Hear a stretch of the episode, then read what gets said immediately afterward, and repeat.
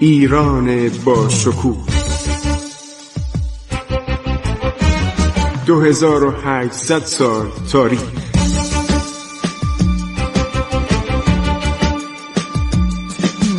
عبور از تاریخ.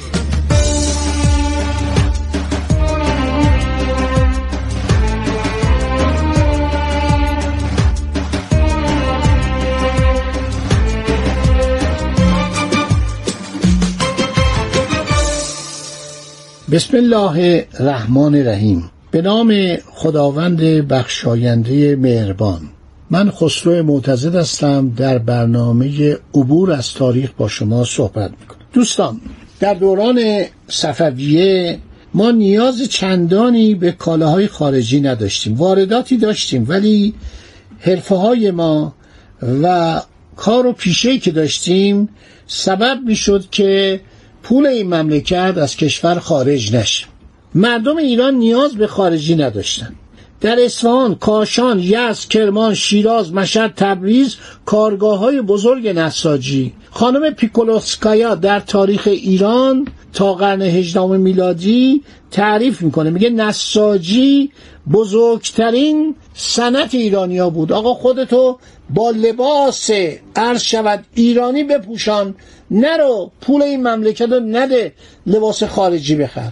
زمان قاجاریه یک جنبشی در ایران ایجاد شد از اواخر دوره ناصرالدین شاه. در دوره مظفرالدین شاه به اوج رسید.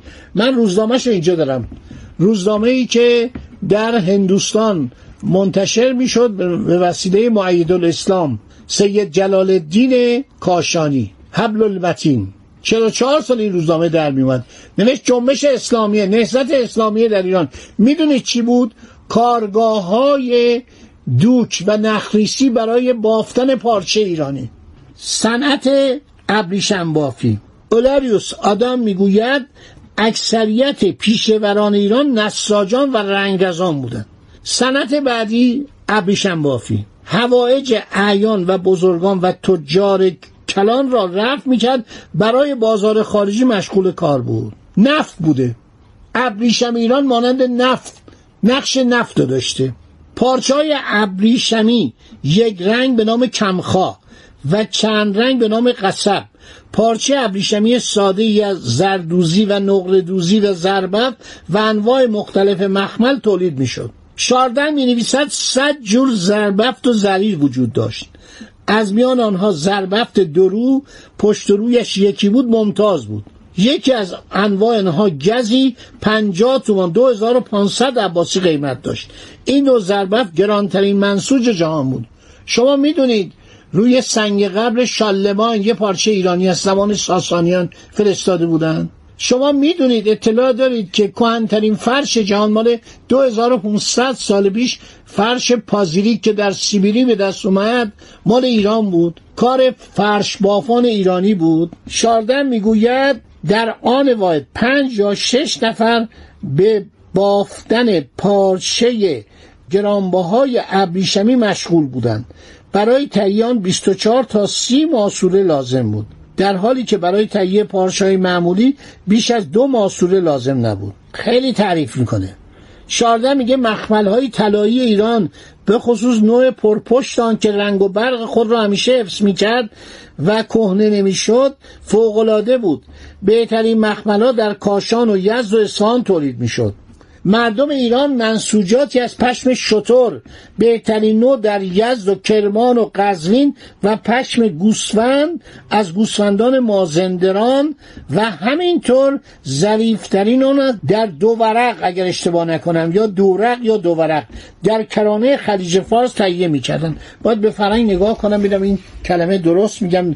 دورق یا دو ورق؟ در دورق باید باشه. نمد بسیار نازک و سبکی نیز تولید می‌شد. تمام زنای روستای ایران پارچه نمدی درست می‌کردن.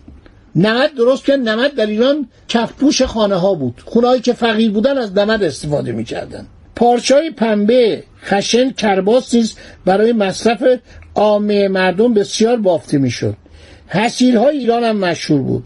به قول شاردن نازکترین و بهترین حسیرهای جهان را در سیستان از نی می بافتند چقدر این مردم هنرمند بودند.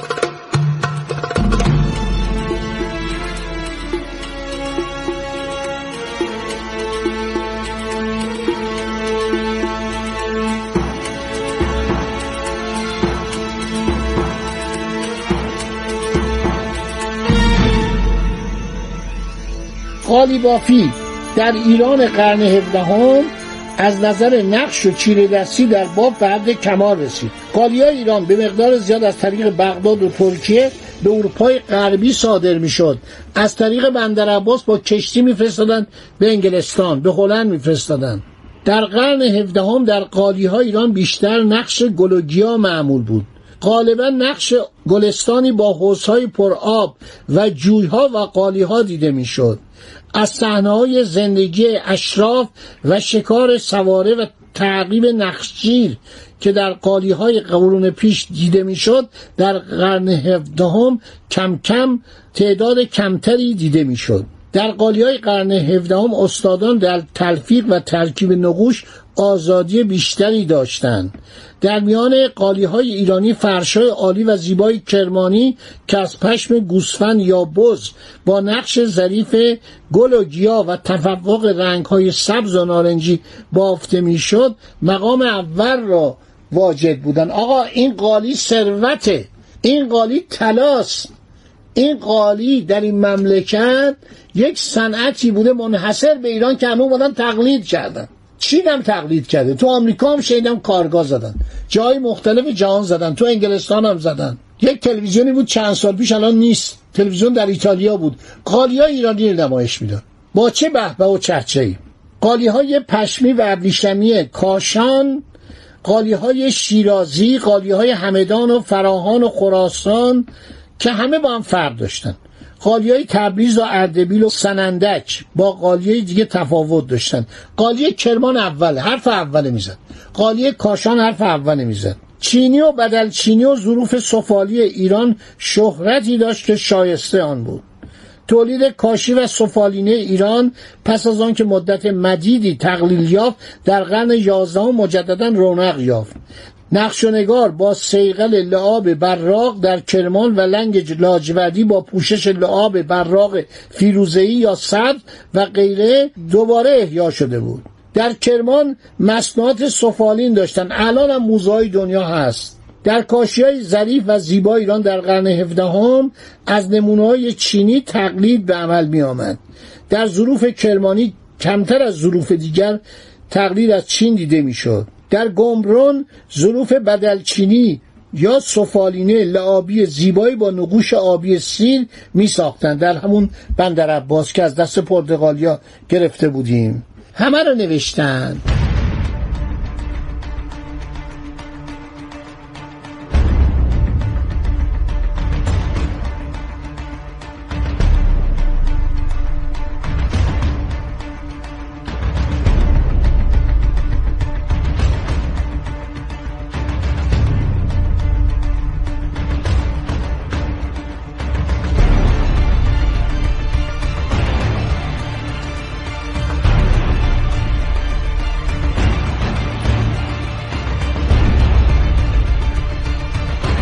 واقعا در این باره نوشتن و یکی از کارهای ایرانیا کمانها و شمشیرهای ساخت ایران بود. از همه بهتر بود.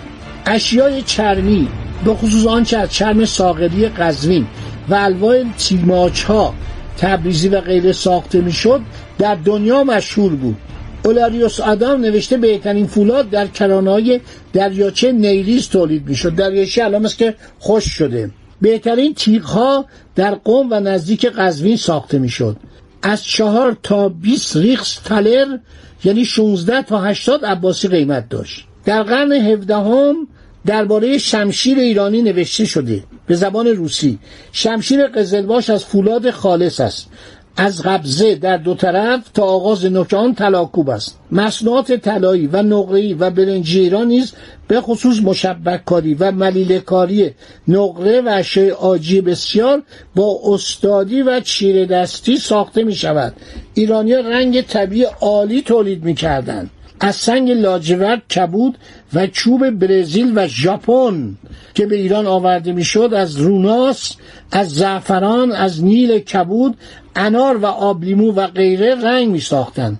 سنگ لاجورد از سرزمین ازبکان و نیل و چوب ژاپنی از هندوستان و چوب برزیلی از کشورهای اروپایی وارد می شد.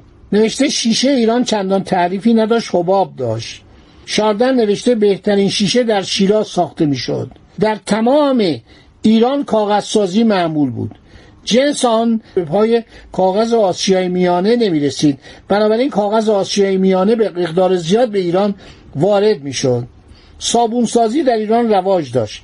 از پی گوسفند و خاکستر علفهای معطر صابون میپختند. این صابون ارزان برای مصرف عموم بود. ایان و بزرگان از صابون بهتری که از سوریه شهر حلب وارد می‌شد استفاده می‌کردند. بازرگانی ابتدا جنس به جنس بود تهاتری بود. بعد بازرگانی به پول نقد انجام می‌شد. سکه نقره صفوی یا خارجی وسیله مبادله بود. خب دوستان باقی شیوه زندگی مردم ایران در زمان صفویه. در برنامه بعدی برای شما عزیزان خواهم گفت. خدا نگهدار شما باد. عبور از تاریخ.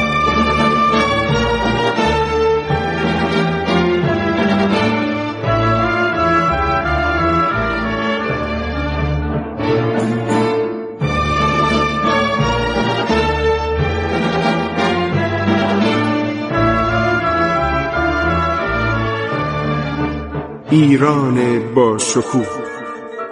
2800 سال تاریخ.